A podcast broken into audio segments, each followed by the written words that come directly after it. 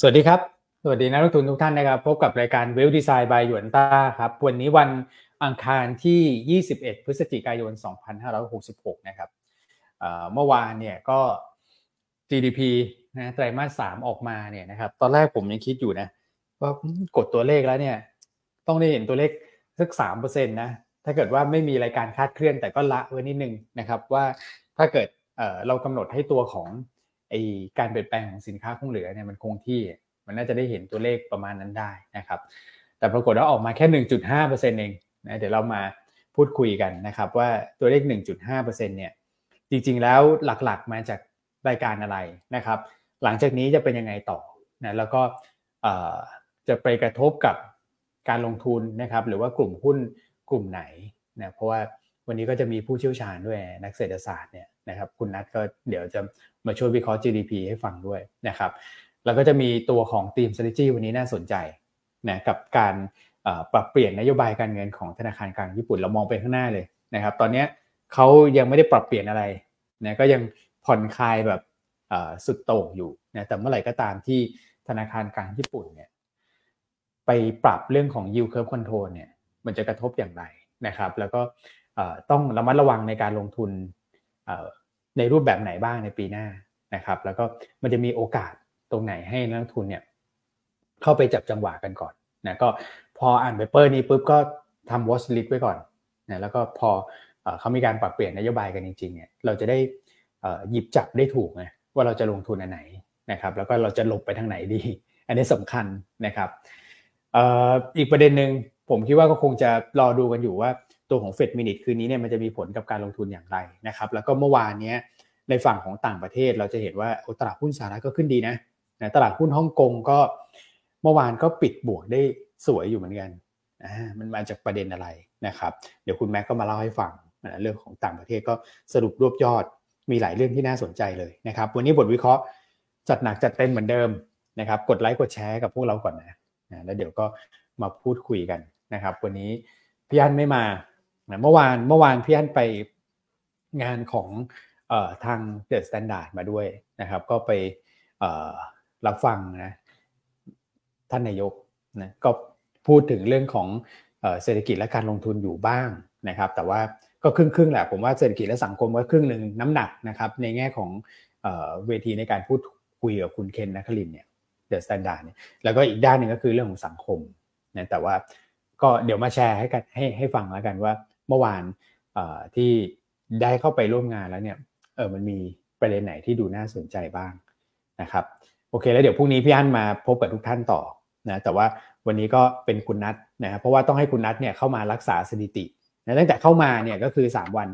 เซตบวกหมดนะครับวันนี้เรายังไงก็ต้องเอาคุณนัทเข้ามาก่อนในช่วงเวลาแบบนี้นะครับโอเค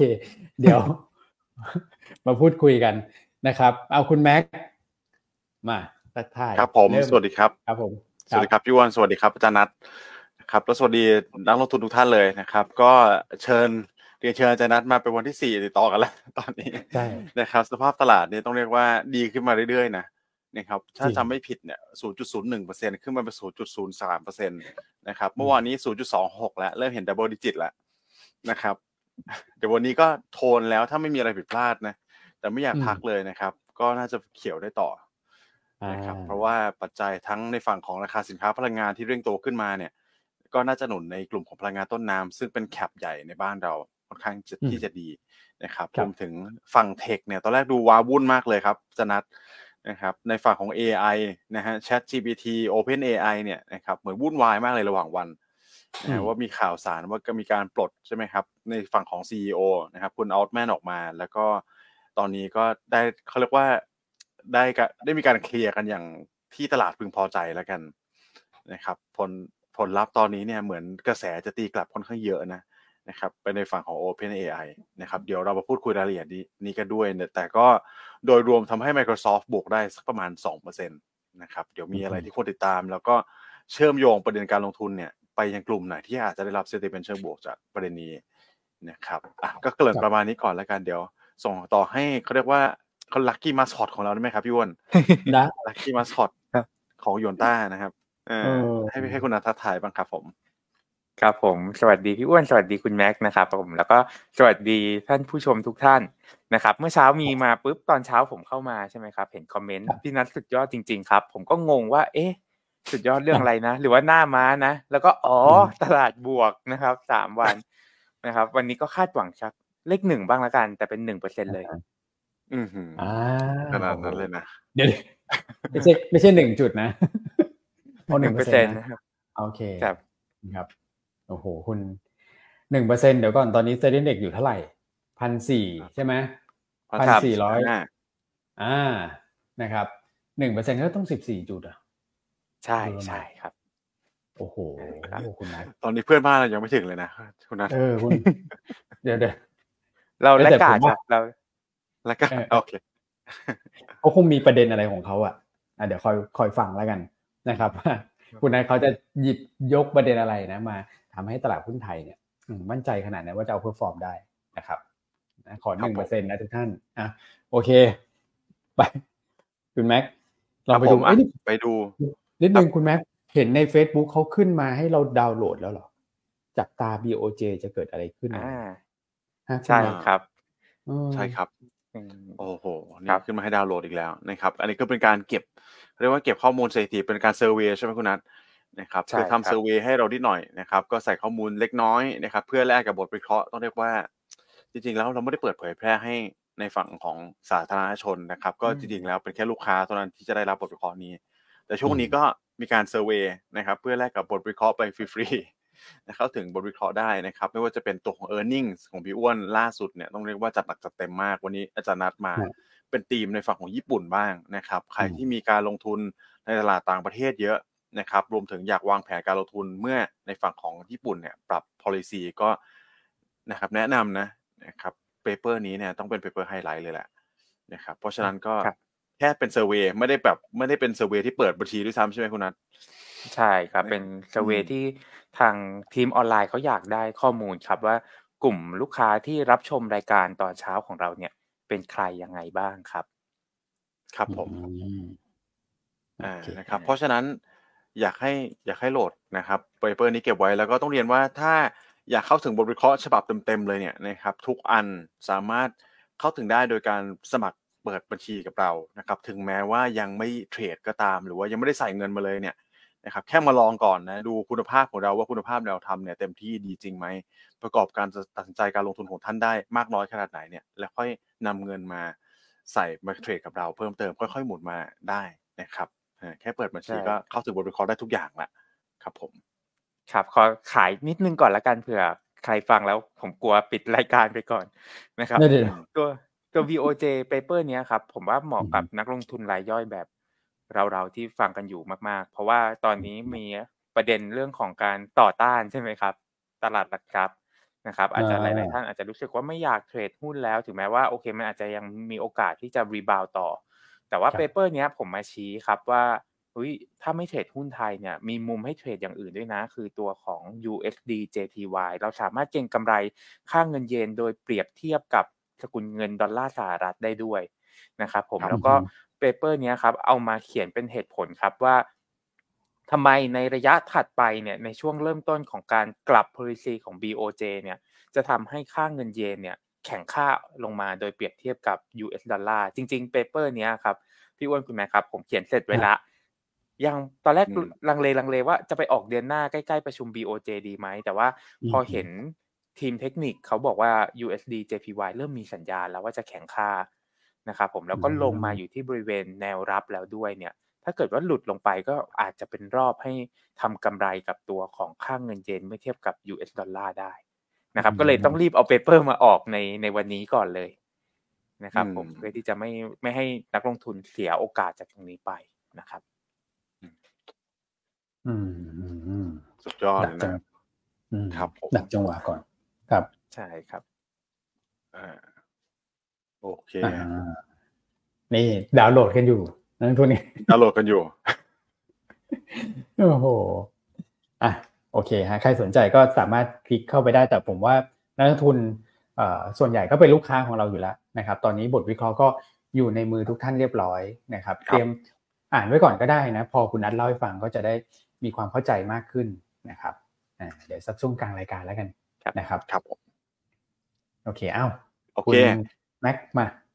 ครับไปดูกันที่ตลาดเมื่อวานนี้นะครับในฝั่งของ SET Index บ้านเราเมื่อกี้ผมน่าจะพูดผิดปริอาร์ผิดโดนะครับปิดไปที่หนึ่งพันสี่ร้อยสิบเก้าจุดสี่สี่จุดนะครับขึ้นมาศูนย์จุดสองหกเปอร์เซ็นต์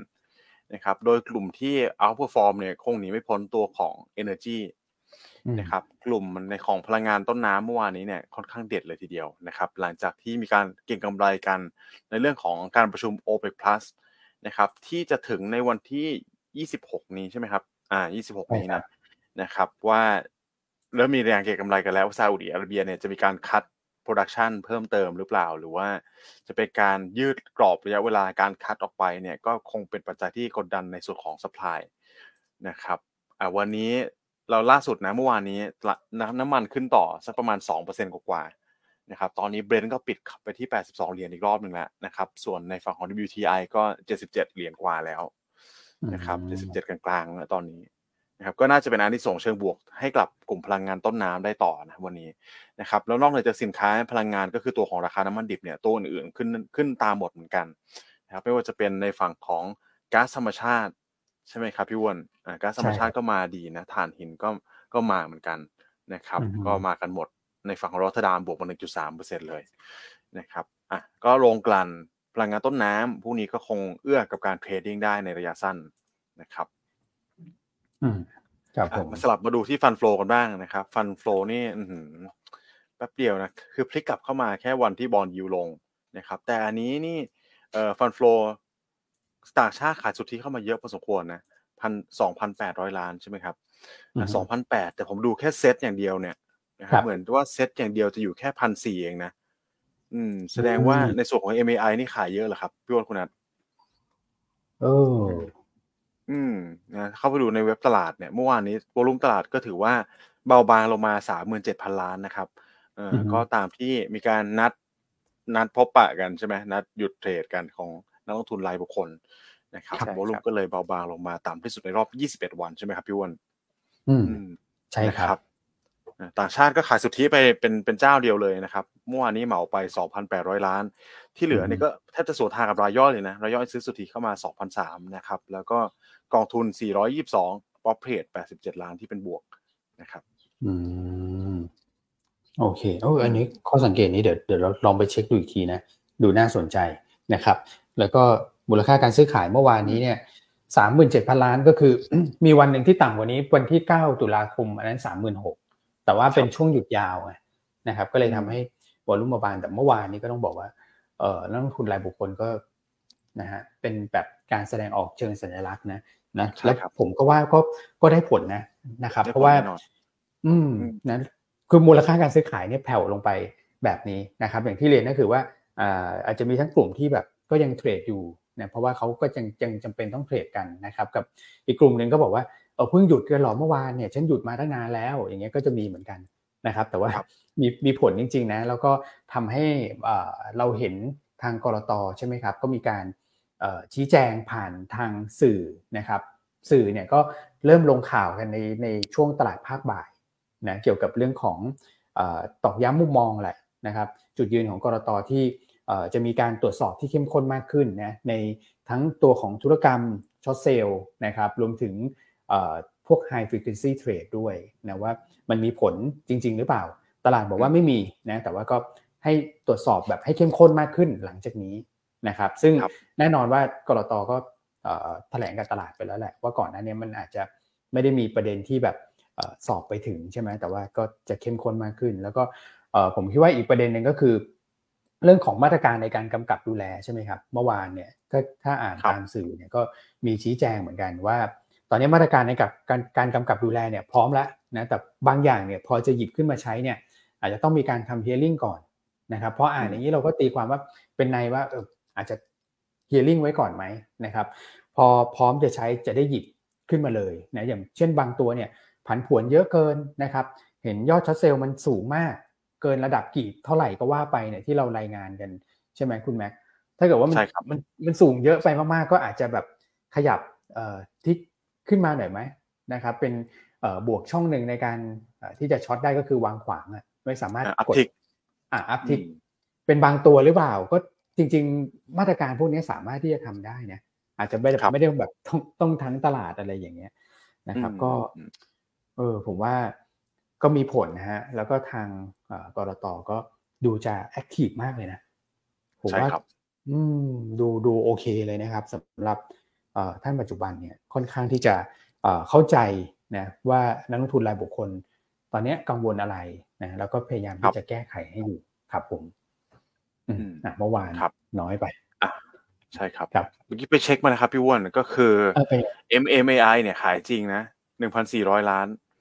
นะครับ เยอะพอสมควรเลย เพราะว่าถ้าเราไปดูยอดสะสมหนึ่งถึงยี่สิบเนี่ย ถ้าหักหนึ่งพันสี่ร้อยล้านออกไปในเหลือแค่สักประมาณสามร้อยห้าสิบเองนะ นะครับ คือวันเดียวเนี่ยขายมากกว่าทั้งเดือนเลยนะครับ ไปเกินไปสองสาเท่าเลยนะครับวันนี้ก็เดี๋ยวลองไปตรวจสอบรายละเอียดเพิ่มเติมแล้วกันว่าต่างชาตินี่ออกจาก MAI ถ้าวอลุ่มขนาดนี้ถือว่าเยอะมากนะครับก็ดูมันแทบจะผิดปกตินะอืมเดี๋ยวลองไปดูว่าสาเหตุคืออะไรนะครับ อืมครับผมโอ้ใช่โอเคน่าสนใจครับกลับกลับมาในฝั่งของเอ่อ ตลาดหุ้นลงซื้อขายล่วงหน้าบ้างนะครับเซ็ตห้าสิบ Index Futures เนี่ยถึงแม้ว่าเมื่อกี้ตลาดเราดูแล้วนะครับฝรั่งขายหุ้นในฝั่งของตลาดหุ้นนะครับ แต่ว่า Futures นี่ long สวนกลับมาสักเล็กน้อย สักประมาณ 4,000 สัญญาได้นะครับ 3,894 ส่วนตลาดตราสารหนี้ก็ซื้อสุทธิเหมือนกันครับพี่วัน1,384 ล้านบาทนะครับก็ถือว่ายังไม่ได้ไปเต็มเต็มที่สักทีเดียวเนาะ นะครับคือถ้าหักลบกลบกันไปไม่แก้ถ้าไม่รวมของ MAI ซึ่งผมคิดว่าน่าจะเป็นประเด็นผิดปกติก็ครึ่งหนึ่งนะครับพันสี่ร้อยล้าน ก็ดูจะไม่ได้ออกไปสัทีเดียวนะฟิวเจอร์ก็ลองกลับเข้ามานะครับ ตลาดตราสารนี้ก็ซื้อสุทธิเช่นเดียวกันนะครับ อืม ส่วน NVIDIA เนี่ยผมข้าไปดูเมื่อกี้เราดู SBR เข้าไปแล้วเนาะ NVIDIA ก็ถือว่า flat นะครับ เป็นทิศทางบวกเบาๆ 39 ล้านบาทนะครับ ตัวหลักๆเลยเนี่ยโอเคแบงค์นี่ผมเห็นอยู่ตารางนี้หลายวันแล้วนะ ดูเหมือนว่ามีแรงซื้อเข้ามาจากต่างชาติเยอะนะครับ ก็กลายเป็นตอนแรกคิดว่าการรายงานตัวเลข GDP เนี่ยที่มันต่ำกว่าคาดจะส่งผลให้ต่างชาติเนี่ยมีการขายเห็น headline ก่อนหรือเปล่าครับพี่วอนเห็นได้งานออกมาปุ๊บ report ก็ขายหุ้นที่เชื่อมโยงกับตัวของเศรษฐกิจก่อนไหมนะครับแต่ว่ากลายเป็นว่าเอ่อ NVDR เนี่ยก็ report มานะว่า KBANK ซื้อค่อนข้างเยอะนะครับ454 ล้าน ในฝั่งซื้อตัวอื่นก็จะเป็นตรง CPN ไทยออยนะครับ แล้วก็ไทยออยปตทสพปตทแม่นี่ก็กลุ่มพลังงานเหมาไปเลยนะครับอืม CPN นี่ดีเหมือนกันนะ คุณแม็กช่วงหลังเนี่ยใช่ครับนะใช่ก็ฟื้นตัวได้เด่นเลยครับพี่วอนอืมครับผมส่วนฝั่งขายอ่าฝั่งขายก็จะเป็นตัวของบรุงราชนะครับ CPO B Grim EA แล้วก็ KTC B Grim หนึ่งกับ EA นี่ผมสันนิษฐานว่าคงเป็นการพิมพ์ขายทำกำไรไปบ้างร้อนแรงเหลือเกินนะครับ ไม่หยุดไม่หย่อนทีเดียวนะ ตัวของ B Grim ก็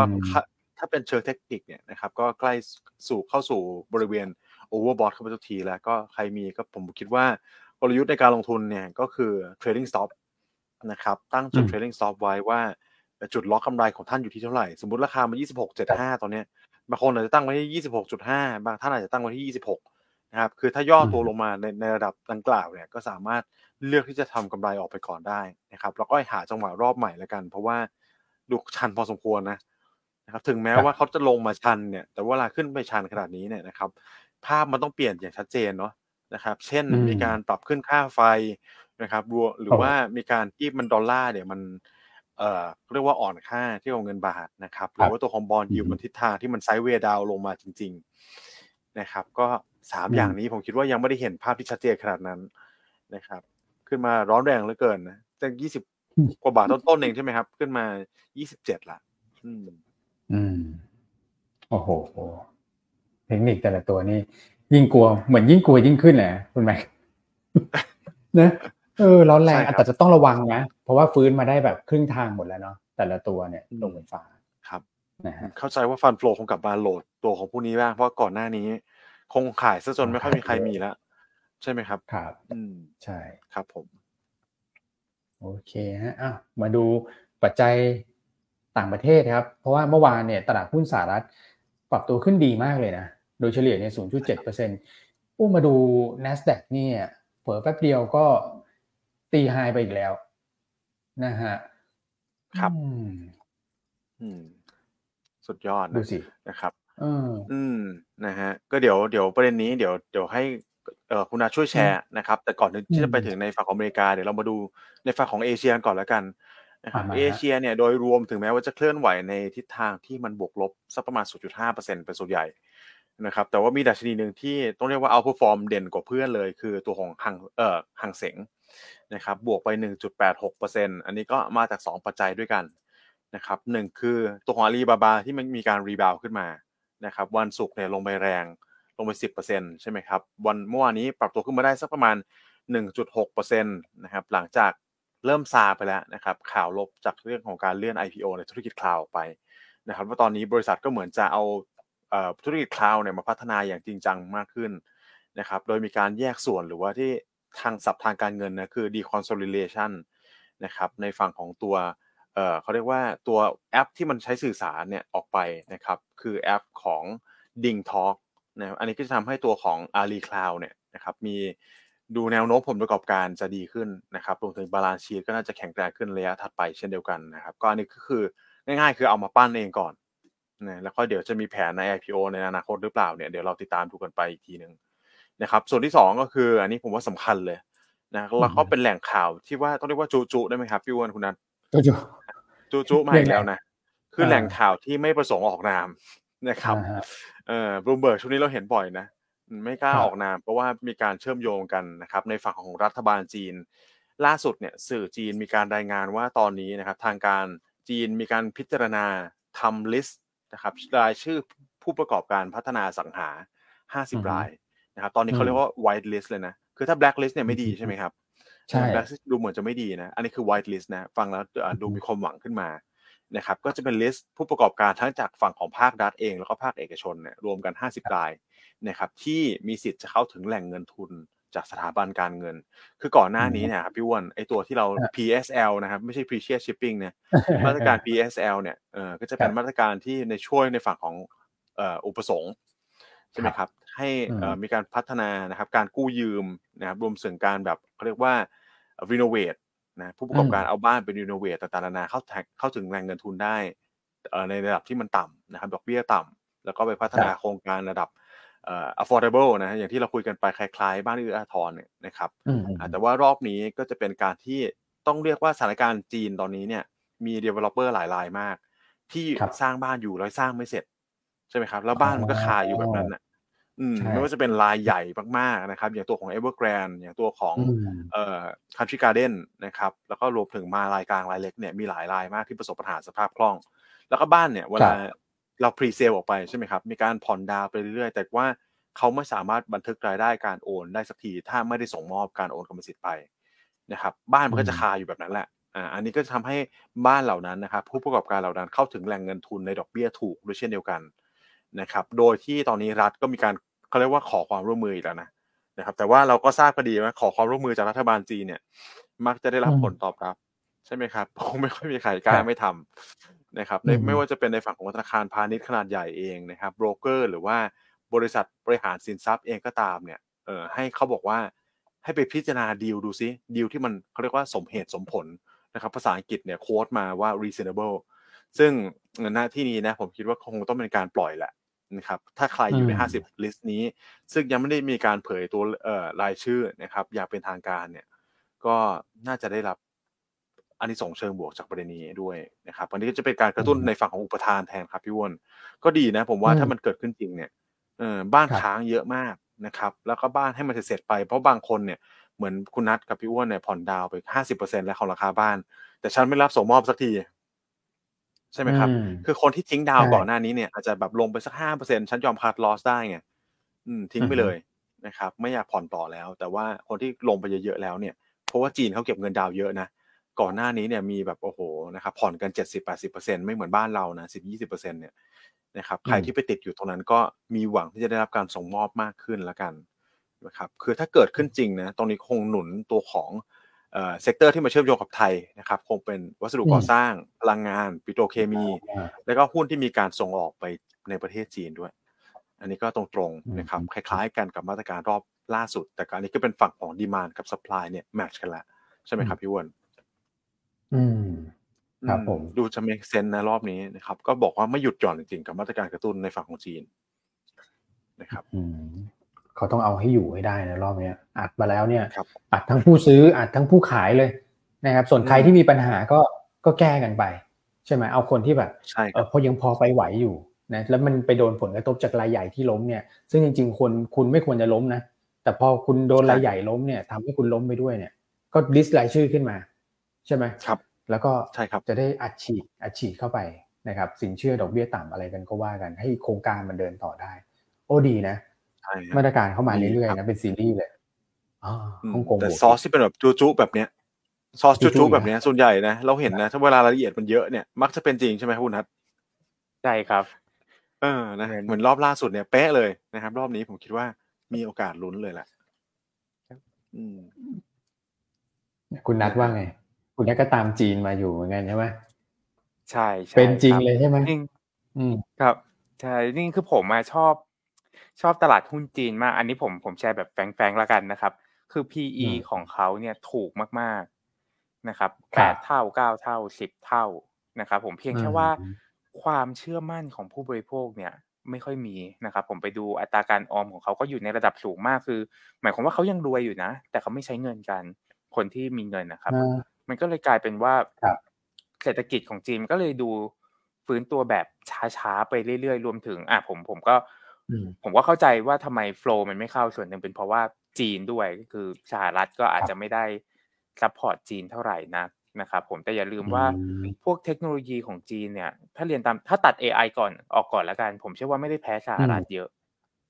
นะครับแต่ valuation ถูกมากๆงั้นถ้าเกิดเชื่อในเรื่องของ fundamental เป็นหลักก่อนนะครับ ยังไม่ได้คำนึงถึงเรื่องฟันโฟผมผมว่าตลาดหุ้นจีนเป็นอีกตลาดหนึ่งที่ดูค่อนข้างน่าสนใจ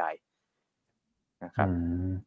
คือมีเงินเยอะนะแต่ว่าช่วงนี้ก็เก็บกันใช่ไหมไม่ค่อยจับจ่ายใช้สอยความเชื่อมั่นมันหายนะครับ แต่ผมรู้จักรู้รู้จักชาวจีนอยู่ท่านหนึ่งนะครับอาหมวยอาหมวยนะฮะอาหมวยท่านนี้ใช้จ่ายใช้จ่ายอยู่นะครับ แต่ว่าใช้จ่ายเลี้ยงเลี้ยงน้องๆไงเลี้ยงลูกน้องแล้ววันนี้วันนี้คุณแม่เขาบอกฟังด้วยนะเอออันนี้คุณแม่ยังใช้จ่ายอยู่ว่าเออเดี๋ยวนี้ไม่ค่อยให้สับจีนกับนักลงทุนนะ มีช่วงหนึ่งเนี่ยสับมารัวๆเหมือนกันใช่ไหมครับพี่วอนแล้วให้เราไปดูหนังจีนด้วยกำลังภายในอะไรก็ไม่รู้เออนะฮะ อืมอะครับอืมก็ประมาณนี้นะครับ แล้วก็เขาบอกว่าอะไรศัพท์ใหม่เนี่ยจูจูเนี่ยซอสจูจูเนี่ยนะคุณแม็กเออช่วงนี้เราเห็นบ่อยนะครับ คือผมก็ตอนแรกอ่านเนี่ยมันก็ตั้งแต่อ่านบูเบิร์กมานะนะครับ สักพักหนึ่งแล้วก็มันลงแบบนี้ได้ด้วยเหรอ นะครับคือซอสที่เป็นแบบว่าจริง ๆ แล้วมันมันคือ insider source แหละนะครับถ้าเขามาพูดกันแบบเนี้ยถูกไหมครับเออแล้วก็อ่านไปอ่านมาในหลายปีแล้วก็เออโอเค เริ่มคุ้นชิน แต่ว่าช่วงนี้อาจจะเห็นบ่อยหน่อยนะครับ อืมโอเคฮะอ้าวเป็นภาพที่ดีแหละ ก็ช่วยตลาดเอเชียได้ในช่วงนี้โอเค ในฝั่งเอเชียก็เป็นเรื่องนี้เรื่องหลักถูกไหมคุณแม็กคนนี้ก็บวกต่อนะครับพี่วอนขออย่าลิดมีสั้นพอแล้วกันในฝั่งของตลาดหุ้นจีนนะ นะครับนี่ก็ขึ้นมาดีพอสมควรเลยไต้หวันกับหนึ่งเปอร์เซ็นตนะครับ จีนในฝั่งของหางเสงบวกต่ออีกหนึ่งจุดสองเปอร์เซ็นต์ละ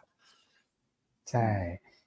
ครับก็ดูแท่งเทียนก็ดูโอเคนะ คือเวลาแบบเขียวก็ปิดเขียวแบบเต็มเต็มแท่งหน่อยก่อนหน้านั้นนี่คือทิ้งห่างข้างบนอย่างเดียวเลยนะ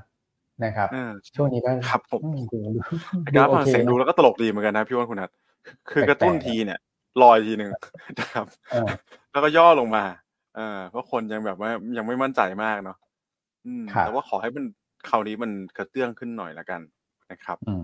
เดี๋ยวรอเขาประกาศอย่างเป็นทางการเนาะครับโอเคฮะฝั่ง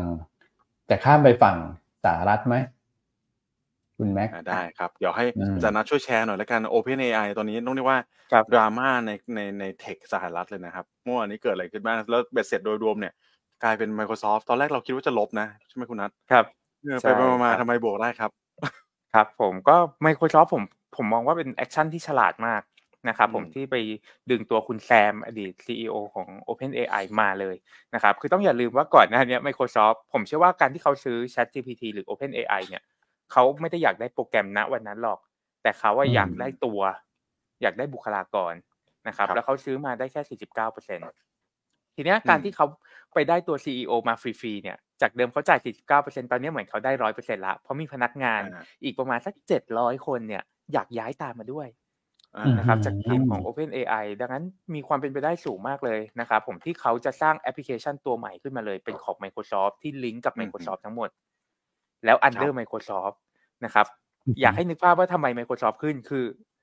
เดิมเขาจ่ายเงินเพื่อได้ 49%แต่ตอนนี้เขาได้อีก 51%ที่เหลือมาฟรีๆ แล้วไปอยู่ under เขาหมดเลย 100%นะครับ มันก็เลยเป็น sentiment เชิงบวกให้กับ Microsoft ขึ้นมาเลยโอ้โห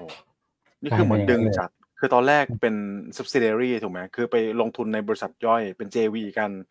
ใช่ไหมครับอ่าถือหุ้นแค่ 49%แต่ตอนนี้เหมือนดึงขึ้นไปแม่เลย ถือ100%ใช่คนที่เขาต้องการตลอด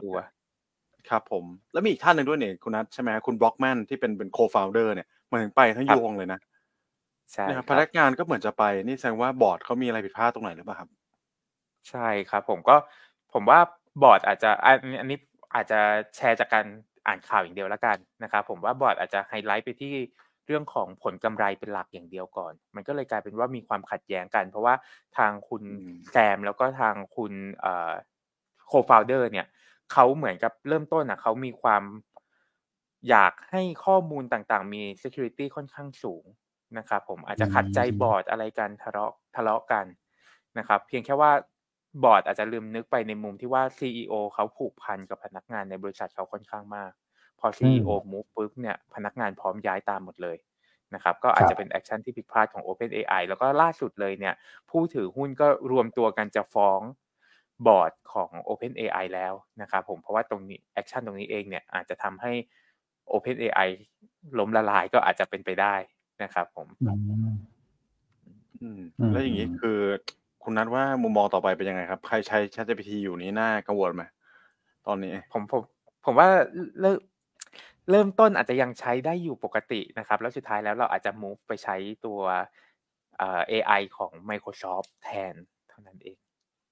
นะครับ ผมว่าผู้บริโภคอาจจะกระทบไม่เยอะครับ อืมโอเค นี่ก็กลายเป็นว่า Microsoft นี่บวกเลยนะ แล้วมีการพูดคุยกันในทีมนะครับ ว่าเอาหลังจากที่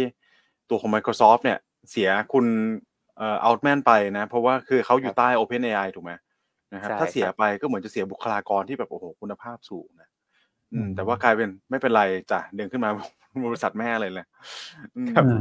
เก่งรวดเร็วมากนะมันก็เหมือนแบบ action ของ Microsoft เขาเนี่ย ใช่ครับครับตอนแรกเขาบอกว่าซีรีส์ครับซีรีส์เรื่องอะไรซีรีส์เรื่องสตาร์ทอัพของเกาหลีครับ ที่มีมีการมาซื้อบริษัท แล้วก็เป็นการดึงดึงตัวพวก developer ไปนะครับ ภาพนี้ก็รู้สึกคล้ายๆกันเลยเพียงแค่ว่าเป็นโชคช่วยด้วยสำหรับ Microsoft ครับ อืม โอเคกลายเป็นดีไปเลยตอนแรกคุณก็ลงด้วยประเด็นนี้นะครับ เพราะตอนแรกเขาเขาเขาก็บอกว่า เดี๋ยว อ่า ถ้าเกิดว่าไล่เขาออกเขาก็ไปทำอันใหม่ของเขาได้ถูกไหมพวกเนี้ยใช่ครับมันไปตั้งบริษัทใหม่ทำเรื่องของ AI อะไรขึ้นมาใหม่ นะครับ แต่ว่าพอดึงกลับเข้ามาปุ๊บกลายเป็น เมื่อกี้เห็นภาพเลยนะจะถือครึ่งหนึ่งตอนนี้กลายเป็นถือเต็มอะแล้วก็ได้พนักงานมาด้วยนะมีความผูกพันของพนักงานด้วย โอ้สุดยอดเลยฮะสถานการณ์พลิกผันภายในวันเดียวอ่าหุ้น Microsoft ก็ขึ้นไป แล้วก็หนุนหุ้นกลุ่มเทคด้วยถูกไหมเมื่อวานนี้ เพราะตัวนี้เป็นลีดขึ้นมาเลยใช่ครับ แล้วก็มีหุ้นซูครับ ที่รายงานผลประกอบการออกมาดี แล้วก็ ไกด์แดนซ์ก็ดูค่อนข้างดีนะครับ ผมก็เป็นปัจจัยช่วยช่วยหนุนตัวของตลาด NASDAQ ขึ้นมาด้วยครับอ๋อที่ประชุมได้หรอซูมวิดีโอใช่ครับอ๋อโอเคครับผมอะฝั่งของสหรัฐก็หุ้นกลุ่มเทค แล้วมีประเด็นอะไรอีกคุณแม็กครับผมอะในฝั่งของสหรัฐนะครับ คือตอนนี้อยากให้ติดตามนิดนึงนะครับ ในฝั่งของ เอ่อคือพอดีไปเก็บ survey มานะครับ อันนี้เป็น survey จากฝั่งของบลูเบิร์กคือยอดค้าปลีกที่มันชะลอตัวในเดือนตุลาคมเนี่ยจริงๆแล้วมันเป็น seasonal นะครับ seasonal เพราะอะไร เพราะว่าตอนนี้เนี่ยนะครับมันจะเข้าสู่ช่วงที่ต้องเรียกว่าโปรโมชั่นแบบจัดหนักจัดเต็มละครับคือตัวของเอ่อ Black Friday นะครับวันศุกร์นี้นะท่านที่ใช้ Amazon เนี่ยผมว่าคง enjoy กับการช้อปปิ้งต่างประเทศ เพราะว่าเป็นการลดกระหน่ำมากๆ นะครับ แล้วก็ในส่วนของวันจันทร์ก็จะเป็นสินค้าที่เชื่อมโยงกับพวกแบบ Gadget Tech นะครับ คือ Cyber Monday นะก็จะเป็นวันจันทร์หน้านะครับ เพราะฉะนั้นสองอันเนี้ยมันเกิดขึ้นแค่ปีละครั้งเท่านั้นเองปกติคือนักนักช้อปปิ้งบ้านเราก็จะรอใช่ไหมครับสิบสิบคุณนัทสิบเอ็ดสิบเอ็ดอย่างเงี้ยอาจารย์อ้วนก็จะถนัดนะครับ คือรอทุกเดือนเลขซ้ำๆกันเนี่ยก็จะมีการช้อปปิ้งกันถูกไหมอันนี้คือเดือนละมีเดือนละครั้งนะ นะครับ แต่ว่าในฝั่งของสหรัฐปีละครั้งเพราะฉะนั้นลดกระหน่ำ summer sale มากๆลองคิดเป็นเราลองคิดเป็นผู้บริโภคในฝั่งของสหรัฐดูนะครับว่าอะตุลาเรารอไปอีกหน่อยหนึ่งนะฮะลดกระหน่ำ summer sale ขนาดนี้แล้วนะครับเพราะรู้วันที่อยู่แล้วใช่ไหมในส่วนของ Black Friday เนี่ยเราจะซื้อในเดือนตุลาไหมนะครับในฝั่งของ survey จาก Deloitte นะครับก็ถือถือว่าเป็น consult ระดับ top top top ห้าของอเมริกาเนี่ยก็มีการเผย survey การเก็บ survey จากผู้บริโภคออกมา นะครับว่าส่วนใหญ่เนี่ยมีการชะลอการตัดสินใจ ชะลอการซื้อจริง เพื่อที่จะไปรอลดในเดือนพฤศจิกายนนะครับ แล้วก็เขาการเขาเก็บ survey ตั้งแต่ต้นตุลานะนะครับไปถึงปลายตุลาเนี่ยก็มีการบอกว่า budget ที่เขาตั้งไว้เนี่ย เฉลี่ยต่อคนคือห้าร้อยแปดสิบเจ็ดเหรียญเยอะมากนะครับอืมช้อปปิ้งห้าร้อยแปดสิบเจ็ดเหรียญเฉลี่ยต่อรายที่เขาไป survey ประมาณพันกว่าคนเนี่ยนะอืมถือว่า จัดหนักจัดเต็มมากแน่นอน เพราะฉะนั้นเชื่อมโยงไปกับตัวของ retail sales นะครับ แล้วก็การรายงานยอดขายของแบบบริษัทค้าปลีกขนาดใหญ่ เช่นตัวของ Target กับ Walmart ที่มันดู drop ลงไปในในเดือนตุลาคมเนี่ย มันผมว่าเป็นแค่ปัจจัยเชิง seasonal นะครับ เรามาดูติดตามพฤศจิกายนดีๆ ดีกว่านะครับ ว่า retail sales เนี่ยมันผมว่าน่าจะโตมันนมันนะนะครับ แล้วก็ในฝั่งของผู้ประกอบการที่เป็นค้าปลีกรายใหญ่เนี่ย เดี๋ยวจะมีการ report ออกมา ไม่ว่าจะเป็น Amazon นะครับ หรือว่าออนไลน์แพลตฟอร์มต่างๆ เนี่ย เรามาดูกันว่าในฝั่งของ Black Friday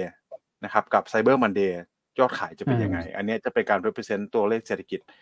ที่ผมว่าดีขึ้นมาในระดับหนึ่งนะนะครับ เราดูภาพตุลาอย่างเดียวไม่ได้ เราดูภาพพฤศจิกาแล้วก็เดี๋ยวค่อยไปดูตอนธันวาที่ฐานมันเป็นปกตินะครับ อืม ก็เป็นประมาณนี้ครับพี่อ้วนสำหรับยอดค้าปลีก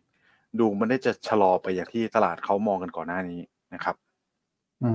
มครับผมอืมโอเคครับครับ ในฝั่งของต่างประเทศก็คงจะมีประมาณนี้แล้วก็พวก digital asset เป็นยังไงบ้างช่วงหลัง ดูจะร้อนแรงใช่ไหมใช่ครับผมขึ้นขึ้นอีกคุณนัทเชี่ยวชาญเลยเดี๋ยวส่งให้คุณนัทดีกว่าบิตคอยน์รลลี่ขึ้นเพิ่มเติมอีกแล้วครับ ครับผมผมผมเรียนตามตรงเลยว่า ตอนนี้เป็น asset ที่ผมชอบมากที่สุดคือคริปโตเคอร์เรนซีนะครับผมถ้านักลงทุนอยากลงทุนผ่านกองทุน มีกองทุนชื่อ ASP-DIGIBLOC นะครับผมอาจจะลองไปศึกษาเพิ่มเติมนะครับผมอ่าแต่ว่าทีเนี้ยเหตุผลก่อนนะครับ คืออยากให้มองมุมนี้ครับ ว่าก่อนหน้านี้บิตคอยน์อาจจะยังไม่ได้มีสถาบันเข้ามาให้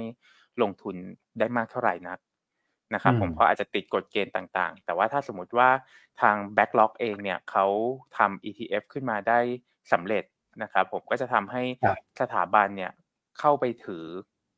ตัวของ Bitcoin ETF ได้ง่ายขึ้น แล้วเม็ดเงินเนี่ยที่ไหลเข้ามาเนี่ยลองเอาไปคิดกับตัวของ supply บิตคอยน์ดูก็จะสามารถประเมินได้แบบเบื้องต้นครับว่า การลงทุนในบิตคอยเนี่ยคาดหวังผลกำไรได้มากน้อยแค่ไหนนะครับ อืมอ่าไฮไลท์สำคัญคือเม็ดเงินที่จะเข้ามาใน ETF ครับ แล้วก็อันนี้เป็นที่พี่อ้วนเปิดให้ดูนะครับ ฟันพิกนะครับผมสัปดาห์นี้เนี่ยคือก่อนหน้านี้เราแนะนำแค่พันธบัตรสหรัฐกับตัวของทองคำเป็นหลักนะครับผมสัปดาห์นี้ผมกลัวว่านักลงทุนจะเบื่อนะครับผมก็เลยเอาตัวของกอง REIT เนี่ยมาแนะนำด้วยนะครับ แต่ว่ากอง REIT ที่เราเลือกมาแนะนำจะเป็นกอง REIT ไทย นะครับผมชื่อกองทุน B ขีด IR ขีด FOF นะครับผมลงทุนใน REIT ไทยเนี่ย65% REIT สิงคโปร์เนี่ยประมาณสัก 35%อาจจะรบกวนพี่อ้วนสไลด์ลงมาอีกหน้าหนึ่งได้ไหมครับ โอเคอ่าหน้านี้ครับที่อยากโชว์คือ หน้าหน้าที่เป็นกราฟอะครับครับผมใช่ครับ ผมอยากให้เห็นภาพชัดเจนเลยครับว่าตอนอัตราดอกเบี้ยพันธบัตรรัฐบาลไทยอายุ 10 ปี ปรับตัวลงมาเส้นสีส้มเนี่ย ตัว Set Property Fund and REIT เส้นสีขาวที่เป็นอินเด็กซ์เนี่ยชูขึ้นไปค่อนข้างดีนะครับผมแล้วตอนเนี้ยน่าจะถึงจุดสูงสุดแล้วหรือเปล่า ถ้าพี่ๆเชื่อเหมือนกันว่าถึงจุดสูงสุดแล้ว ตรงจุดเนี้ยอาจจะเป็นรอบใหม่ของ Set Property Fund and REIT อันนี้ก็เป็นไปได้นะครับผมแต่ว่าอาจจะ remark ไว้นิดนึงว่าความเสี่ยงอยู่ที่ตัวของดิจิ t a ลวอลเล็ตด้วยนะครับ เพราะว่าถ้าดิจิ t a ลวอลเล็ตผ่านแล้วมีการกู้ในประเทศเพิ่มขึ้นมาอีก5แสนล้าน ตรงนี้อาจจะทำให้ ดอกเบี้ยพันธพันธบัตรทั้งระบบเนี่ย มันขยับขึ้นมาได้อีกพอสมควรได้อีกนิดหน่อยนะครับ ผมก็อาจจะต้องลอง weight น้ำหนักตรงนี้ดู แต่ผมเชื่อว่า โอกาสผ่านมีไม่เยอะแล้วกันผมเรียนตามตรงแบบนี้นะครับ อืมโอเคแล้วเดี๋ยวขอขอสอบถามคุณนัทนิดนึงแล้วกันนะครับ ว่า weighting เนี่ยในการถือคริปโตเคอร์เรนซีเนี่ย คือควรจะเป็นเท่าไหร่สัดส่วนเท่าไหร่ของพอร์ตเองนะครับ ครับผม ถ้าเป็นคนที่ กลางๆ และการเป็น moderate risk นะครับแนะนำว่าอย่าให้เกิน 10%ของพอร์ต เพราะว่าตอนที่บิตคอยน์มันขึ้นแรงๆครับรอบที่แล้วเนี่ยผมเชื่อว่าใครที่ติดตามน่าจะได้ความรู้ได้มุมมองตรงนี้มาแล้ว คือตอนที่มันขึ้นจริงๆอะสุดท้ายแล้ว weight มันเพิ่มขึ้นไปเองสิบเปอร์เซ็นสุดท้ายมันอาจจะ shoot ขึ้นไปถึงสามสิบสี่สิบหรือห้าสิบเปอร์เซ็นได้เลยนะครับผมแล้วพอถึงตรงนั้นอะ weight มันใหญ่มากเราก็ค่อยมาปรับลดอีกทีหนึ่งก็ได้นะครับ แต่ถ้าเกิดสมมติว่าเราเริ่มที่สมมตินะครับสามสิบเปอร์เซ็นแล้วดันไปเข้าตรงดอยเลย แล้วมันลงมาเนี่ยไอ้สามสิบเปอร์เซ็นเนี้ยมันจะเหลือไม่ถึงสิบเปอร์เซ็นแล้วมันจะกระทบต่อพอร์ตการลงทุนค่อนข้างมาก อืมนะครับจะกลับไปยากด้วยนะใช่ไหมฮะลงมาสามสิบแต่เวลากลับขึ้นมาเท่าเดิมนี่ต้องสองร้อยเปอร์เซ็นต์นะถูกไหมครับ ใช่ครับ อืม แต่แต่ระดับนี้คือ คุณนัทจะมองบวกอยู่ใช่ไหมครับ ใกล้ๆสี่หมื่นมองบวกครับ จริง ๆ ถ้าถือได้ไปจนถึงกลางปีหน้าเป็นอย่างน้อยเนี่ย ผมว่าสี่หมื่นไม่น่าสี่หมื่นน่าจะเป็นแค่ทางผ่านนะ อันนี้เริ่มกาวแล้ว ภาษาเริ่มเปลี่ยนนะครับจากหุ้นมาเป็นคริปโตเริ่มเปลี่ยนภาษานะครับผมโอ้แต่ว่าดูแล้วก็ถ้าเกิดเป็น weekly นะกราฟรายสัปดาห์เนี่ยอัพไซด์ค่อนข้างเยอะนะครับอะถ้าเกิดเชื่อมโยงมาที่ตัวของหุ้นที่เกี่ยวข้องบ้างนะในในฝั่งของไทยก็จะมี JTS ช่วงหลังก็ดูเหมือนว่าจะเริ่มแอคทีฟมากขึ้น เพราะนี้เขาก็บอกว่าจะไปทำเกี่ยวกับพวกเเรื่องของการลงทุนทางด้านพวก AI อะไรพวกนี้ด้วย คือต้องบอกนะลงทุนนี้ก่อนนะครับว่า JTS เนี่ย เขามีธุรกิจหลักของเขานะธุรกิจหลักก็คือให้บริการพวกแบบnetwork นะ provider ในการที่จะคล้ายๆกับ Symphony แล้วกันนะผมใช้คำนี้ก็คือเป็น network ที่แบบออกไปข้างนอกอะไรอย่างเงี้ยระหว่างระหว่างประเทศเป็นหลักนะครับอีกด้านหนึ่งก็จะมีธุรกิจที่เกี่ยวกับการขุดใช่ไหมคุณนัทก่อนหน้านั้นตอนที่พวกคริปโตบูมบูมนะฮะเขาก็ตั้งเครื่องขุดเป็นรายแรก ๆ เลย แล้วก็ล่าสุดก็กระโดดเข้าไปเกี่ยวกับพวกธุรกิจ AI นะพวกธุรกิจใหม่ๆเนี่ยผมคิดว่าเราก็ต้องติดตามแหละนะครับก็คงจะเกาะเป็นในแง่ของ sentiment ไปได้นะแต่ว่า valuation หลักๆเนี่ยนักลงทุนก็ต้องไปดูธุรกิจหลักเขาด้วยนะนะครับซึ่งแน่นอนก็ไม่ได้แย่นะแต่ว่ามันก็เป็นแบบ cash cow แล้วมันไม่ได้โตโดดเด่นขนาดนั้น ไม่เหมือน Symphony ที่แบบเพิ่งขยายมาอันนั้นเนี่ยมันจะมี upside ให้โตอีกพอสมควรนะครับอันนี้ JTS ช่วงหลังก็เริ่มขึ้นมาค่อนข้างดีคุณนัทในตัวนี้ครับใช่ครับ ก็เป็นอีกตัวหนึ่งที่ผมผมย้ำนิดนึงว่าอาจจะซื้อเหมือนซื้อหวยไว้ก็ได้นะครับ เพราะว่าความผันผวนมันสูงมากนะครับ จะเห็นว่าบางวันนี่แบบสวิงขึ้นลงทีสิบเปอร์เซ็นแบบขึ้นแล้วลงมาอีกนะครับ ขึ้นไปสิบเปอร์เซ็นแล้วลงมาปิดเหลืองอะไรอย่างเงี้ยก็มีความเป็นไปได้ดังนั้น ซื้อหุ้นหุ้นตัวนี้อาจจะซื้อในสัดส่วนที่ไม่เยอะเหมือนคล้ายๆกับคริปโตเคอเรนซีเหมือนกันนะครับ ผมแล้วก็ลอง manage port ดูครับครับผมแล้วก็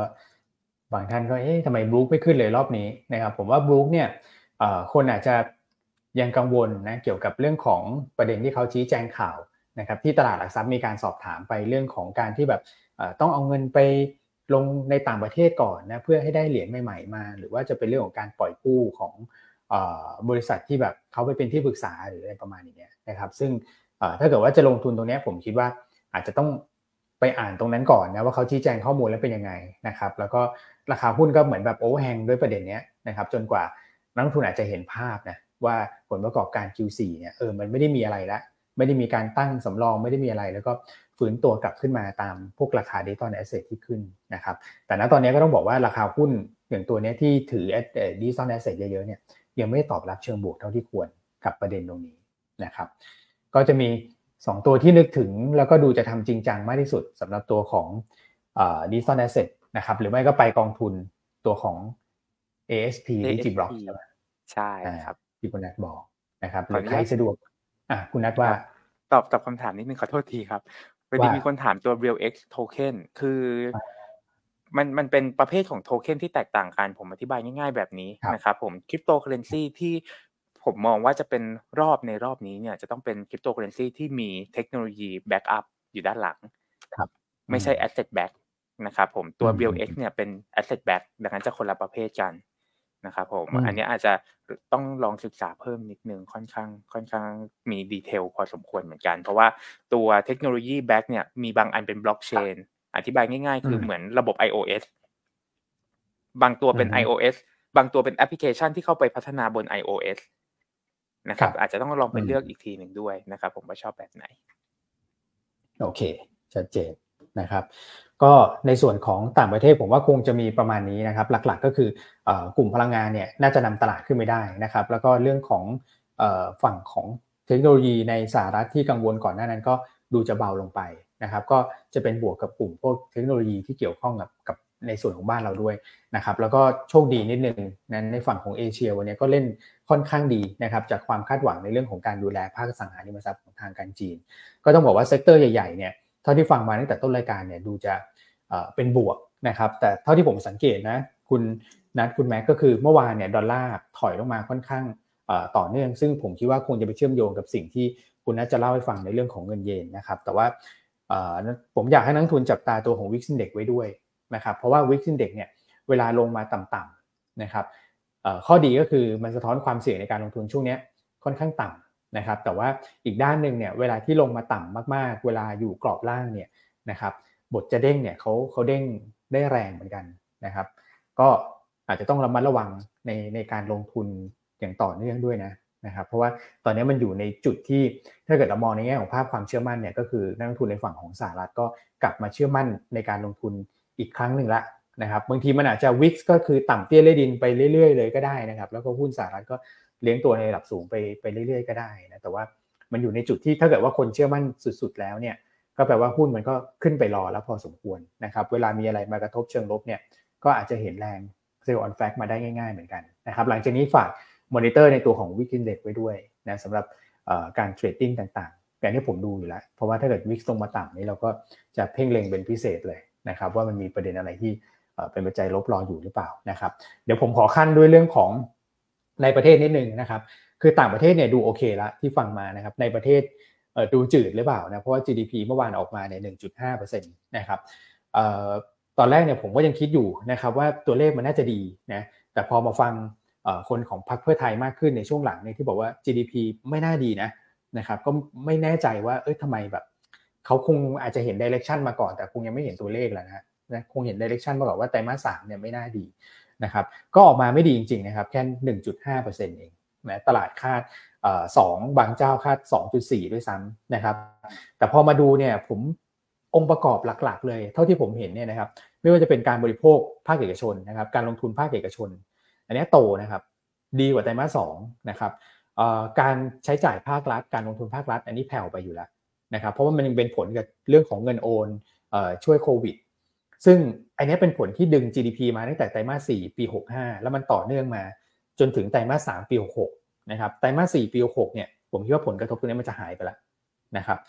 เพราะฉะนั้นอันนี้ก็จะเป็นอีกไตรมาสหนึ่งที่มันเป็นเรื่องของการปรับฐานอยู่นะจากเงินช่วยเหลือโควิดที่มันพุ่งไปเยอะในช่วงปี 64-65 นะครับ มันก็ยังเป็นภาพนั้นนะ ก็ไม่ได้แย่กว่าช่วงไตรมาส2นะครับ แต่รายการที่มันเป็นสวิงจริงๆเนี่ย ก็คือตัวของ inventory นะครับ ก่อนหน้านั้นเวลาผมตาม GDP ก็ตามแบบ นักการเงินที่อาจจะไม่ได้รู้เรื่องเศรษฐศาสตร์มากก็ C บวก I บวก G บวก X ลบ M อะไรเงี้ยนะครับเราก็จะดูองค์ประกอบแค่นั้น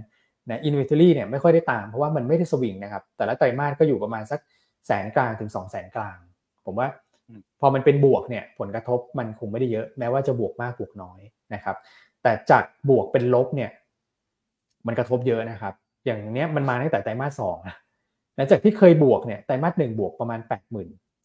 ะครับไตรมาสสองลบมา 9 2 0 0 0 9 3 0 0 0 อันนี้ผมเข้าใจได้นะเพราะว่า inventory ที่มันหายไปมันคือพวกสินค้าเกษตรนะครับแต่พอไตรมาสสามเนี่ยผมเริ่มไม่เข้าใจแล้วนะครับเพราะว่าดัชนีรายได้ภาคการเกษตรเนี่ยไตรมาสสามมันขึ้นมา ผมยังคิดเลยว่า inventory มันไม่น่าจะ lossไปเยอะเพราะว่าผลผลิตมันออกมาเยอะขึ้นนะครับกับอีกประเด็นหนึ่งเขาบอกว่ามันเป็นเรื่องของสินค้าอุตสาหกรรม ซึ่งผมก็ไปดูการใช้กำลังการผลิตในไตรมาสสามนะครับเมื่อวานสภาพัฒน์ก็พูดเองว่ามันดีกว่าไตรมาสสอง นะครับเขาบอกว่าสินค้าอุตสาหกรรมเนี่ยมันเป็นส่วนหนึ่งที่ inventory มันหายไปนะเพราะว่าการผลิตพวกฮาร์ดดิสก์ไดรฟ์มันหายไปเยอะ เนื่องจากว่าตอนนี้ใช้แบบพวกอะไรล่ะเทคโนโลยีที่เขาเรียกกันว่าเออ solid stateนะครับแล้วมันโดนดิสลอฟไป ผมก็ว่าสัดส่วนมันก็ไม่น่าเยอะขนาดนั้นนะนะครับแต่ถ้าเกิดอีกอันหนึ่งที่เขาอาจจะพูดน้อยครับแต่ว่ามันไปอยู่ท้ายๆก็คือปิโตเคมี อันนี้พอเข้าใจได้นะเพราะว่าปิโตเคมีปีนี้บ้านเรามันชะลอจริงๆนะครับเพราะฉะนั้นไอ้ตรงนี้มันเป็นอะไรที่แบบ มันไม่รู้ พอมันไม่รู้เนี่ยผมว่าปีนี้เลยทำให้นักเศรษฐศาสตร์เนี่ยคาดการ GDP ของเราเนี่ยได้ยากมากนะครับ คือตัวแปรอื่นมันบิดไม่ได้หรอครับ การบริโภคการลงทุนภาครัฐพอแบงก์ชาติรายงานมาก่อนแล้ว มันจบไปแล้ว มันก็ล้อตามแบงก์ชาติไป แต่ถ้าเกิดจะบิดตัวเลขเนี่ยมันคือตัวนี้ตัวเดียวนะครับ เพราะฉะนั้นเนี่ยถ้าเกิดเรามองภาพนะครับ เรื่องของ inventory เนี่ยไตรมาสสี่ถามว่าจะเป็นยังไง อันนี้คือไตรมาสสามมันเกิดขึ้นแล้วจบไปแล้ว นะครับไตรมาสสี่เนี่ยผมก็ไม่รู้ว่า inventory มันจะเป็นยังไงนะนะครับแต่เท่าที่คิดเนี่ยก็คือมันไม่น่าแย่ไปกว่าเดิมนะครับแล้วก็เรื่องของเงินโอนภาครัฐเนี่ยมันก็จะหายไปละนะครับแบงก์ชาติคาด GDP ปีนี้ 2.5%นะครับก็ถือว่าเป็นครั้งที่3แล้วนะที่สภาพัฒน์ขออภัยสภาพัฒน์คาด2.5 ก็ถือว่าเป็นครั้งที่ 3 ที่มีการดาวเกรดตัวของ GDP ลงมานะครับมีไม่ดาวเกรดครั้งเดียวก็คือตอนประกาศ GDP ไตรมาสหนึ่ง นะครับที่ออกมาประมาณสัก 2%กว่าๆนั้นเขาก็ไม่ได้ดาวเกรดนะครับแต่ดาวเกรดตอนประกาศ GDP ทั้งปี 65นะครับแล้วก็การประกาศ GDP ไตรมาส2ไตรมาส3เนี่ยดาวเกรดมานะครับอันนี้ 3 ครั้ง ถ้าเกิดเราอิง 2.5 ปีนี้เนี่ยแปลว่าไตรมาส4เนี่ยมันต้องได้4%นะครับเพื่อรวมกันแล้วได้ 10แล้วหาร 4 แล้วมันจะได้ 2.5พอดี อันนี้ผมก็คิดแบบนี้เลยนะนะครับเอ่อซึ่งถามว่าไตรมาส4 มันเป็นไปได้ไหมที่จะเป็นตัวเลข4%เนี่ยต้องบอกว่ามันเป็นไปได้ เพราะว่าปีที่แล้วเนี่ยไตรมาส4ปี65มันโตแค่ 1.4%คือต่ำมากนะครับก็เลยคิดว่า 1 ก็คือคนอาจจะมองภาพว่าไตรมาส3 bottom out นะครับแล้วไตรมาส4จะดีขึ้น 2 ก็คือรายการที่มันเกิดขึ้นเนี่ยมันไม่ได้สะท้อนภาพเรื่องของการบริโภคและการการลงทุนภาคเอกชนที่มันแย่ถูกไหมครับ ซึ่ง 2 อันนี้มันเป็น 2 อันหลักเลย ในแง่ของการเดินหน้าของเศรษฐกิจนะครับผมมองอย่างนั้น แล้วก็ ประเด็นที่ 3 ก็คือเรื่องของการส่งออกเนี่ยภาพมันเริ่มกลับเป็นบวกทุกท่านจำได้ใช่ไหมตัวเลขการส่งออกมันเริ่มเห็นกลับมาเป็นบวกแล้วในช่วงแบบปลายไตรมาสสามต้นไตรมาสสี่ทิศทางมันดูโอเคขึ้นนะครับ ผมก็เลยคิดว่าพอมองไปแล้วเนี่ยมันก็น่าจะเห็นภาพที่ดูดีขึ้นในช่วงไตรมาสสี่ที่จะฟื้นจากฐานต่ำนะครับแล้วก็ไตรมาสหนึ่งก็จะมีตัวของ e d ฟันเข้ามาช่วยประคับประคองเรื่องของการบริโภคให้มันเดินหน้าต่อไปได้นะครับ เราก็เลยมองว่าบทสรุปเนี่ย ตัวเลข GDP ที่ออกมามันคงไม่ได้กระแทก Set Index ลงไปนะเพราะว่ามันเป็นเรื่องของรายการที่เออร์เลอร์ค่อนข้างเยอะนะครับแต่สิ่งที่ได้ก็คือนโยบายการเงินหลังจากนี้โอกาสที่จะขึ้นดอกเบี้ยเนี่ยต้องบอกว่าน้อยมากนะครับเมื่อวานสภาพัฒน์คาดว่าทางแบงก์ชาติจะลดดอกเบี้ยด้วยซ้ำในกลางปีหน้านะครับอีกประเด็นหนึ่งก็คือเรื่องของนโยบายการคลังก็จะเปิดรูมให้เขาได้เป็นเหตุผลในการกระตุ้นเศรษฐกิจมากขึ้นนะครับก็คือพอ GDP ต่ำเงินเฟ้อต่ำเนี่ย โอกาสในการที่จะ stimulus ในตัวของเศรษฐกิจมันก็จะเยอะขึ้นตามไปด้วยนะครับเราก็เลยมองว่าจะเป็นบวกกับพวกเอ่อ defensive แล้วก็ดีเวเดนยิวนะครับเพราะว่าพอบอลเนี่ยมันโดนกดต่ำลงไป คือปีหน้าเขาคาด GDP เนี่ยจะโตที่ประมาณ 2.7ถึง3.7%ยังไม่รวมดิจิตอลวอลเล็ตนะครับการที่ยังไม่รวมก็คือยังไม่มั่นใจว่าจะทำได้ทำไม่ได้ เราเอาเป็นภาพนี้ก่อนนะครับถ้าเกิดดอกเบี้ยต่ำมันก็จะเป็นบวกกับพวกอย่างเงี้ย defensive กับ dividend นะครับที่เอา defensive มาด้วยเพราะว่าอย่างโรงไฟฟ้าสื่อสารเนี่ยได้ด้วยนะครับแล้วก็ปีหน้ากังวล recession เนี่ยนะครับผมว่าคนก็จะหันมาหาพวก defensive รวมถึงกลุ่ม REIT ด้วย ที่คุณนัทพูดไปในตัวของ Fund Pick เมื่อสักครู่นะครับก็ไปติดตามแล้วกันสำหรับตัวของบทวิเคราะห์ Econ วันนี้นะครับแต่ว่าไส้ในไม่แย่ แต่ไม่รู้ว่าทำไมมันมันถึงออกมาเละเทะได้ขนาดนี้เราไม่รู้นะว่าบางคนก็พูดกันเยอะเหมือนกันว่า อืมมันมันเละแปลกๆเกินไป นะครับแล้วก็ตอกย้ำกันมาตลอดว่าเออเศรษฐกิจไม่ดีนะ มีความจำเป็นที่จะต้องกระตุ้นกันนะนะครับเอาโยนกลับมาที่คุณนัทแล้วกันนะครับเหลือเวลาเล็กนิดหนึ่งอะคุณนัทมาเล่าเรื่องตีมเซจี้น่าสนใจ ผมไปเร็วๆนะครับผมก็ concept ของ paper นี้ครับคืออยากชี้ให้เห็นครับว่าโอกาสที่ BOJ จะใช้นโยบายผ่อนคลายทางการเงินแบบนี้ไปยาวๆเนี่ยมีค่อนข้างน้อยนะครับผมเพราะว่าการที่เขาจะใช้นโยบายที่ ผิดแปลกละกันไปจากตัวของ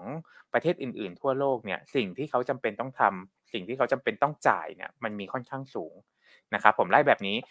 ปกติเงินจะไหลจากผลตอบแทนต่ำไปผลตอบแทนสูงเสมอนะครับเฟดเนี่ยให้ดอกเบี้ยอยู่ 5.5%นะครับผมหรือถ้าไปดูบอลยูเนี่ยอยู่ประมาณสัก 4.5%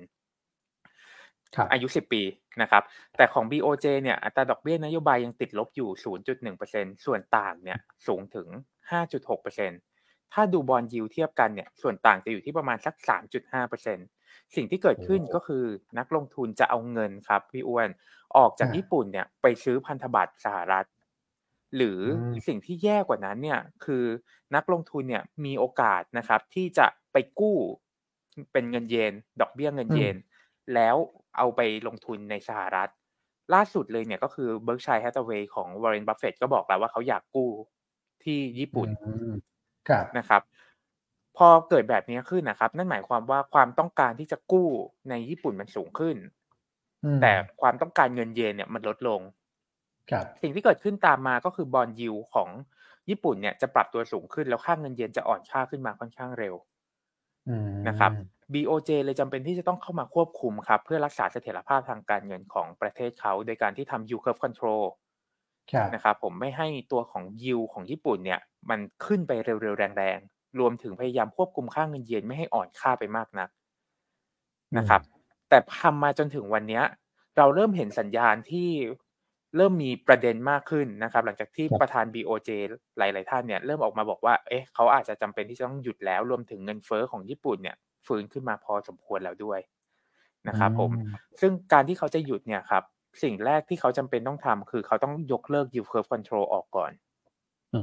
นะครับ แล้วเริ่มขึ้นอัตราดอกเบี้ยผลกระทบที่จะตามมาคือเมื่อยกเลิก yield curve control แล้วเริ่มขึ้นอัตราดอกเบี้ยครับ คนจะเริ่มรู้สึกว่า เอ๊ะ เขาไปลงทุนอยู่ในอเมริกาเนี่ย เขามีความเสี่ยงค่าเงิน ใช่ เขาเริ่มเอาเงินกลับเข้ามาก่อนนะครับ เพราะว่าดอกเบี้ยของญี่ปุ่นเริ่มปรับขยับขึ้นมาบ้าง นะครับ แล้วพอมันเริ่มมีจุดนี้ครับ ผลกระทบตามมาคือค่าเงินเยนจะเริ่มแข็งค่า แล้วจะไปฟอร์สครับ ให้คนที่เอาเงินเยนไปลงทุนในสหรัฐ เปลี่ยนเป็นดอลลาร์เนี่ย รีบเอาเงินกลับเข้ามาเป็นเงินเยนค่าเงินดอลลาร์จะมีแนวโน้มอ่อนค่าลงมาบ้างนะครับผมแล้วก็ค่าเงินเยนจะเริ่มแข็งค่าครับนะครับ อันนี้จะเป็นผลกระทบหลักๆก่อนนะครับผมซึ่งคำถามคือแล้วญี่ปุ่นเนี่ยมีสัดส่วนเยอะแค่ไหนในการถือพันธบัตรสหรัฐ นะครับผมอันเนี้ยผมเอากราฟมาให้ดูที่เป็นพายชาร์ตนะครับผมถ้าเกิดดูแบบรวมโดเมสติกด้วยคือรวมในประเทศสหรัฐเองด้วยเนี่ยญี่ปุ่นจะมีสัดส่วนอยู่ประมาณสัก 4.3เปอร์เซ็นต์แต่ถ้าเกิดว่าไม่รวมสหรัฐเนี่ย ญี่ปุ่นจะมีสัดส่วนถืออยู่ 14.6เปอร์เซ็นต์คือถือว่าค่อนข้างเยอะนะครับ ต่อให้เป็นตัวเลข 4.3%นะครับพี่อ้วนคุณแม่ครับ มันก็ยังเยอะอยู่ดี ถ้าสมมติว่าเขาขายออกมา 1 หรือ 2%เนี่ยจะกระทบกับบอลยิวสหรัฐค่อนข้างมากเลยโหนี่ถ้าเกิดเอาเฉพาะต่างประเทศนี่เบอร์หนึ่งเลย ญี่ปุ่นใช่ครับ เป็นเบอร์หนึ่งแล้วครับแซงจีนขึ้นมาละโอ้ตอนแรกคิดว่าจีนไม่ใช่นะ ไม่ใช่แล้วครับครับเยอะด้วยโอ้อ่า ครับผม อันนี้เป็นสองผลกระทบหลักก่อนนะครับ คือ bond yield สหรัฐมีโอกาสขยับขึ้นมาบ้างนะครับ ก็จะเป็นจังหวะให้นักลงทุนเข้าไปซื้อได้อีกทีนึงนะครับ ผมแล้วก็ค่าเงินเยนแข็งค่า อันเนี้ยโอกาสในการลงทุนก็จะเป็นเรื่องของการ short USD JPY เก็งกำไรได้ดักไปก่อนเลยนะครับผมใช่ใช่ครับแล้วก็ดักไปก่อนเลยเพราะว่าเนี่ยเราเริ่มเห็นสัญญาณแล้วครับว่า smart money เขาเริ่ม action แล้วเหมือนกัน คือคนที่มองคล้ายๆกับเราเนี่ยเขา action ละ นะครับผมนั้นเราก็อาจจะจับจังหวะในการที่จะเข้าไป trading เก็งกำไรนะครับผมได้ ประเด็นที่ 3 ที่จะเกิดขึ้นตามมาคือ EPS ของตลาดนิเคอิเนี่ยมีโอกาสนะครับที่จะถูกปรับลงถ้าเกิดค่าเงินเยนแข็งค่ามากๆ ผมไปทำตัวของ correlation มาก็จะเห็นว่ามีทิศทางไปในลักษณะคล้ายๆ กันเลยตัว forward EPS คือตัว EPS ที่นักวิเคราะห์คาดกับตัวของค่าเงินเยนนะครับผมนั้นนิกเกอีก็มีความเสี่ยงในจุดนี้ด้วย นะครับผม แต่เราไม่ได้มองว่า BOJ จะดอกเบี้ยได้เยอะ เนื่องจากหนึ่งนะครับ Public Debt to GDP รวมถึง Private Debt to GDP ของญี่ปุ่นเนี่ยสูงมากๆ Public Debt to GDP ของญี่ปุ่นเนี่ยเป็นเบอร์หนึ่งของโลกนะครับสองเลยเนี่ยคือเรื่องของการบริโภคในญี่ปุ่นเนี่ย ผมใช้คำว่าหดตัวเลย คือยังไม่กลับไปเท่ากับตอนก่อน pre covid อยู่เลย และ GDP ที่รายงานออกมาเนี่ย ยังติดลบอยู่เลยสำหรับภาค consumption ในประเทศ ถึงแม้ว่ามีนักท่องเที่ยวเข้ามานะครับนักท่องเที่ยวเนี่ยบางส่วนเวลาเขาบริโภคในประเทศมันจะไปลงตัว consumption ด้วย เพราะว่ามันแยกไม่ออกนะครับอ่าสามเลยเนี่ยคือความเสี่ยงของเสถียรภาพของธนาคารในญี่ปุ่นนะครับผมโดยเฉพาะธนาคารขนาดกลางขนาดเล็กเนี่ยมีโอกาสเหมือนกันที่จะมีความเสี่ยงแบบซิลิคอนวาลเลย์แบงก์เมื่อช่วงต้นปี คือคนไปแห่ถอนเงินออกแล้ว ธนาคารจำเป็นต้องขายพันธบัตรออกมา แต่ขายในราคาขาดทุน จนกลายเป็นไม่มี liquidity เพียงพอ นะครับผมอันนี้ก็จะเป็นสามปัจจัยที่เรามองว่าญี่ปุ่นไม่น่าขึ้น ได้เยอะนะครับ ผม แต่ญี่ปุ่นต้องขึ้น เพราะถ้าไม่ขึ้นเนี่ยเสถียรภาพทางการเงินของญี่ปุ่นจะมีความเสี่ยงมากขึ้นเรื่อยๆ เพราะว่าเขาจำเป็นต้องทำในลักษณะคล้ายๆกับ QE มาทำ yield curve control นะครับผมก็คิดว่าเขาทำมานานแล้วล่ะ แล้วก็ช่วงเวลาเนี้ยก็เป็นเวลาที่ค่อนข้างเหมาะสม เพราะว่าเฟดก็ policy peak ไปละ ดังนั้นยิวของญี่ปุ่นจะชูดขึ้นเร็วๆแรงๆ ก็ทำได้ค่อนข้างยาก ความน่าสนใจก็ดูมีความน่าสนใจมากขึ้นในการที่จะ short ค่าเงินเยนครับ โอเค ครับผมอะอันนี้ก็เป็น paper ดีๆนะครับที่สามารถไปติดตามในบทวิเคราะห์ของคุณนัทได้ทีม strategy วันนี้นะครับ ซึ่งรายละเอียดของกราฟที่คุณนัทเล่าให้ฟังเนี่ยร้อยเรียงแล้วอยู่ในตัวของบทวิเคราะห์นะครับ มีหลายกราฟมากกว่านี้แล้วก็ทำให้นักลงทุนเนี่ยเห็นภาพ ได้ง่ายนะครับแล้วก็จะได้วางแผนในการลงทุนได้ถูกด้วยนะสำหรับเรื่องของ BOJ นี่เรื่องใหญ่นะครับคือยืดระยะเวลามาเรื่อยเลยนะตอนแรกเราคิดว่าน่าจะเห็นการปรับตั้งแต่ต้นปีนี้แล้วนะนะครับ แต่ว่าพอฟังคุณนัทพูดแล้วเนี่ยสาระทางด้านการคลังของเขาเริ่มไม่ไหวแล้วปีหน้าต้องขยับแน่ๆนะครับอะในส่วนของประเด็นที่ต้องติดตามก็คืนนี้เฟดมินิทนะครับเดี๋ยวพรุ่งนี้คุณแม็กมาเล่าให้ฟังอีกทีหนึ่งนะครับแล้วก็มียอดขายบ้านมือสองด้วยสำหรับในฝั่งของสหรัฐวันนี้นะครับแล้วก็รอดูตัวของ Black Friday นี่แหละ ที่คุณแม็กบอกนะว่าการช้อปปิ้งของเขามันจะเป็นยังไง เพราะมันไปเชื่อมโยงกับยอดค้าปลีกในฝั่งของสหรัฐถ้าเกิดออกมาดี มันก็เป็นโมเมนตัมที่ให้หุ้นของสหรัฐเนี่ยยังยื้อไปเรื่อยๆนะจนถึงปลายปีนี้ก็เป็นไปได้นะครับแล้วก็ในฝั่งของไทยเองเนี่ยนะครับวันนี้ประชุมคอรมอก็อาจจะมีประเด็นที่เขาบอกว่าจะนำเสนอเรื่องของ TESG นะครับก็คือกองทุนประหยัดภาษีที่จะต้องจบภายในช่วง 2 สัปดาห์ตรงนี้ก่อนที่จะเปิดขายกันในเดือนธันวา นะครับแล้วก็วันที่ 28 พฤศจิกายนเนี่ยนายกก็จะมีการถแถลงเรื่องของการแก้หนี้พวกแบบนอกระบบนะฮะหรือว่าเป็นหนี้แบบข้าราชการแบบแบบยกเครื่องนะฮะแล้วก็วันที่ 12 ธันวาเนี่ยเขาก็จะมีการแบบแก้หนี้ในระบบด้วยนะครับเพราะฉะนั้นเนี่ยผมผมมองอย่างนี้นะว่าพวกกลุ่ม finance อะไรพวกนี้ นะครับช่วงนี้อาจจะดูอื่นๆนิดนึงแม้ว่ายิวลงเนี่ยเพราะว่าคนอาจจะรอวันที่ 28 พฤศจิกายนนะครับหรือว่าวันที่ 12 ธันวามันมันมี overhang ตรงนี้นิดนึงว่าเอ๊ะตกลงแล้วเนี่ยจะโดนผลกระทบบ้างหรือเปล่าสำหรับเจ้าพ่อเงินเจ้าแม่เงินกู้นะในกลุ่มไฟแนนซ์แต่คุณตองมองว่าพวกสวัสด์ MTC อันเนี้ยนะครับยังเชื่อว่าได้รับผลกระทบจำกัดอยู่นะครับแล้วก็วันที่ 28 ท่านนายกเคยบอกใช่ไหมว่าเดี๋ยวรอความชัดเจนว่าเทสลาเนี่ยกำลังเลือกอยู่ว่าจะเอา มาลงทุนในในไทยนะครับ แล้วก็จะเลือกที่นิคมไหนอะไรยังไงนะครับ ก็รอรอดูแล้วกันว่าวันที่ 28 พฤศจิกายนเนี่ยวันเดียวกันเนี่ยจะมีความชัดเจนประเด็นตรงนี้หรือเปล่านะครับพอพูดถึงเทสลาเนี่ยจริงๆผมนึกถึงหุ้นตัวหนึ่งนะนะครับ ตอนนั้นเราเคยแนะนำตัวนี้ตั้งแต่สมัยยังไม่ถึง 10 บาทนะครับคือ Ford Corporation ที่เขาทำชิ้นส่วนพวกแบบตัวของคือมันไม่ได้เป็นชิ้นส่วนที่อยู่ในรถ EV ของ Tesla นะครับแต่ว่ามันเป็นตัวของ ตัวบอร์ดที่ไปควบคุมไอ้ตัววอลชาร์จอีกทีหนึ่งนะครับเขาทำให้กับทางกลุ่มเทสลานะถ้าเกิดว่าเทสลาเข้ามาจริงเนี่ยผมว่านอกจากกลุ่มนิคมแล้วก็ก็นึกถึงตัวนี้นะเพิ่งนึกได้เมื่อสักครู่พอดีนะที่เห็นคอมเมนต์ข่าวนะครับโอเคฮะวันนี้คุณแม็กมองกรอบสั้นๆ ก็น่าจะขึ้นแหละเนาะคุณแม็กเนาะใช่ครับอ่ามองกรอบสั้นๆก็เป็นการขึ้นนะครับหนึ่งพันในกรอบการลงทุนเนี่ยหนึ่งพันสี่ร้อยสิบห้านะครับถึงหนึ่งพันสี่ร้อยสามสิบจุด